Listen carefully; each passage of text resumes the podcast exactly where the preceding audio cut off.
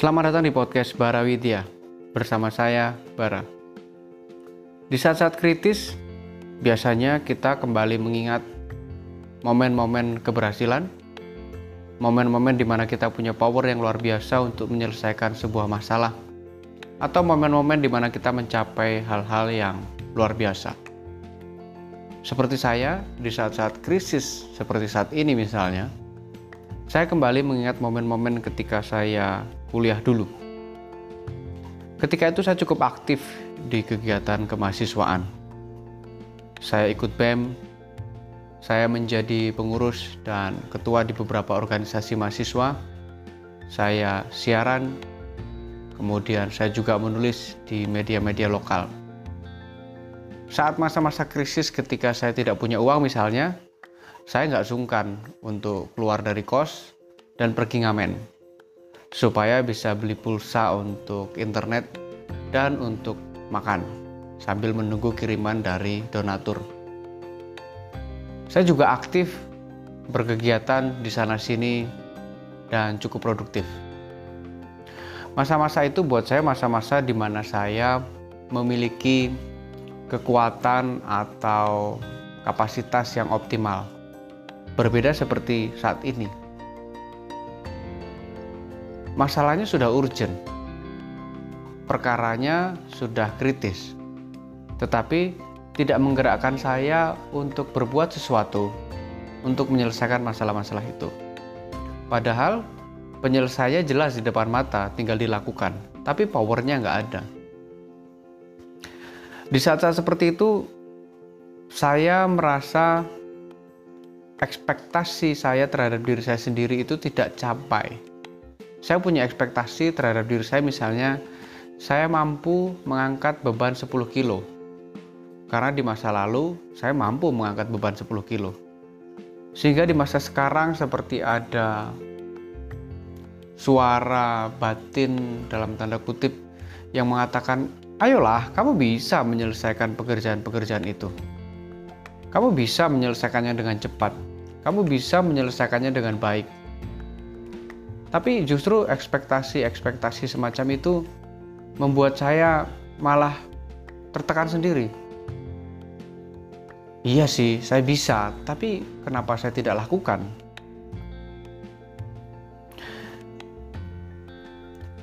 Sehingga yang terjadi malah berkutat pada ketakutan, kekhawatiran, dan kecemasan yang entah datang dari mana dan entah mencemaskan tentang apa. Sampai kemarin sore saya bertemu dengan seorang sahabat dan sempat berbincang-bincang tidak lama tetapi cukup mendalam. Dari perbincangan itu kami berdua menemukan bahwa ekspektasi kita terhadap diri kita masing-masing itu nggak salah. Itu sebuah bentuk apresiasi bahwa kita mampu melakukan hal yang memang sungguh mampu kita lakukan dan nyatanya memang kita bisa melakukan itu. Tetapi kemudian yang keliru adalah perasaan atau ekspektasi itu membuat tekanan batin dalam diri kita masing-masing. Dalam hal ini, saya sendiri malah tertekan dengan ekspektasi yang saya buat sendiri, bahwa dulu saya sungguh survive dan sungguh bisa berjuang dengan berdarah-darah. Tapi sekarang kok nggak mampu ya? Sehingga justru ekspektasi itu membuat saya takut dan malah tidak berani melakukan sesuatu. Jadi yang keliru bukan ekspektasinya, tetapi perasaan tertekan oleh ekspektasi itu sendiri. Sebenarnya apa sih yang membuat saya sendiri takut dengan ekspektasi yang pernah saya buat dulu? Mungkin saya punya beberapa ketakutan atau kekhawatiran, seperti kehilangan pekerjaan, perasaan yang sepi ketika malam hari, ketidakpastian akan masa depan, tidak ada jaminan masa depan. Kadang-kadang saya berpikir tentang kematian. Bagaimana kalau saya mati muda atau saya mati sebelum melakukan hal-hal baik yang saya tinggalkan untuk orang lain? Kadang saya juga punya kekhawatiran akan kegagalan dalam studi, kegagalan dalam bisnis, kegagalan dalam hubungan, dan lain sebagainya.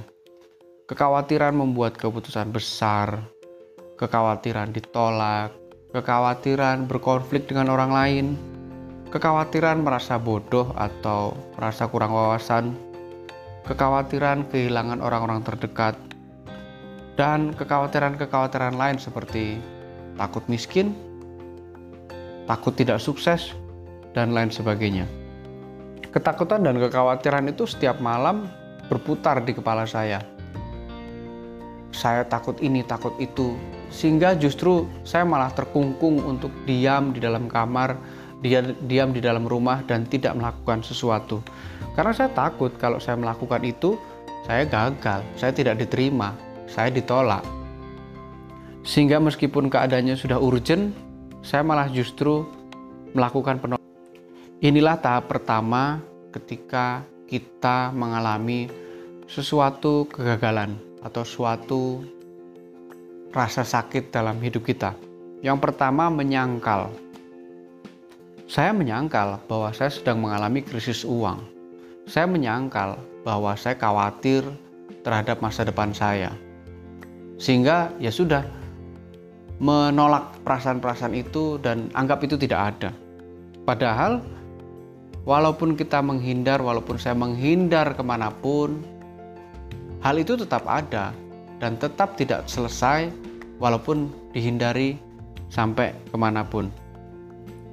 Lalu level kedua dalam menghadapi persoalan adalah diam saja. Kalau tadi menolak kita punya masalah, menolak saya punya masalah. Kalau yang kedua, saya diam aja saya punya masalah. Oke, saya punya masalah misalnya krisis keuangan, ah, ya udahlah uh, pasrah aja tanpa melakukan upaya apa pun. Dan tentunya masalah itu tidak hilang dengan sendirinya. Persoalan apa pun kalau didiamkan ya persoalan itu tetap akan ada. Bahkan mungkin kita mengalami konsekuensi logis yang terjadi.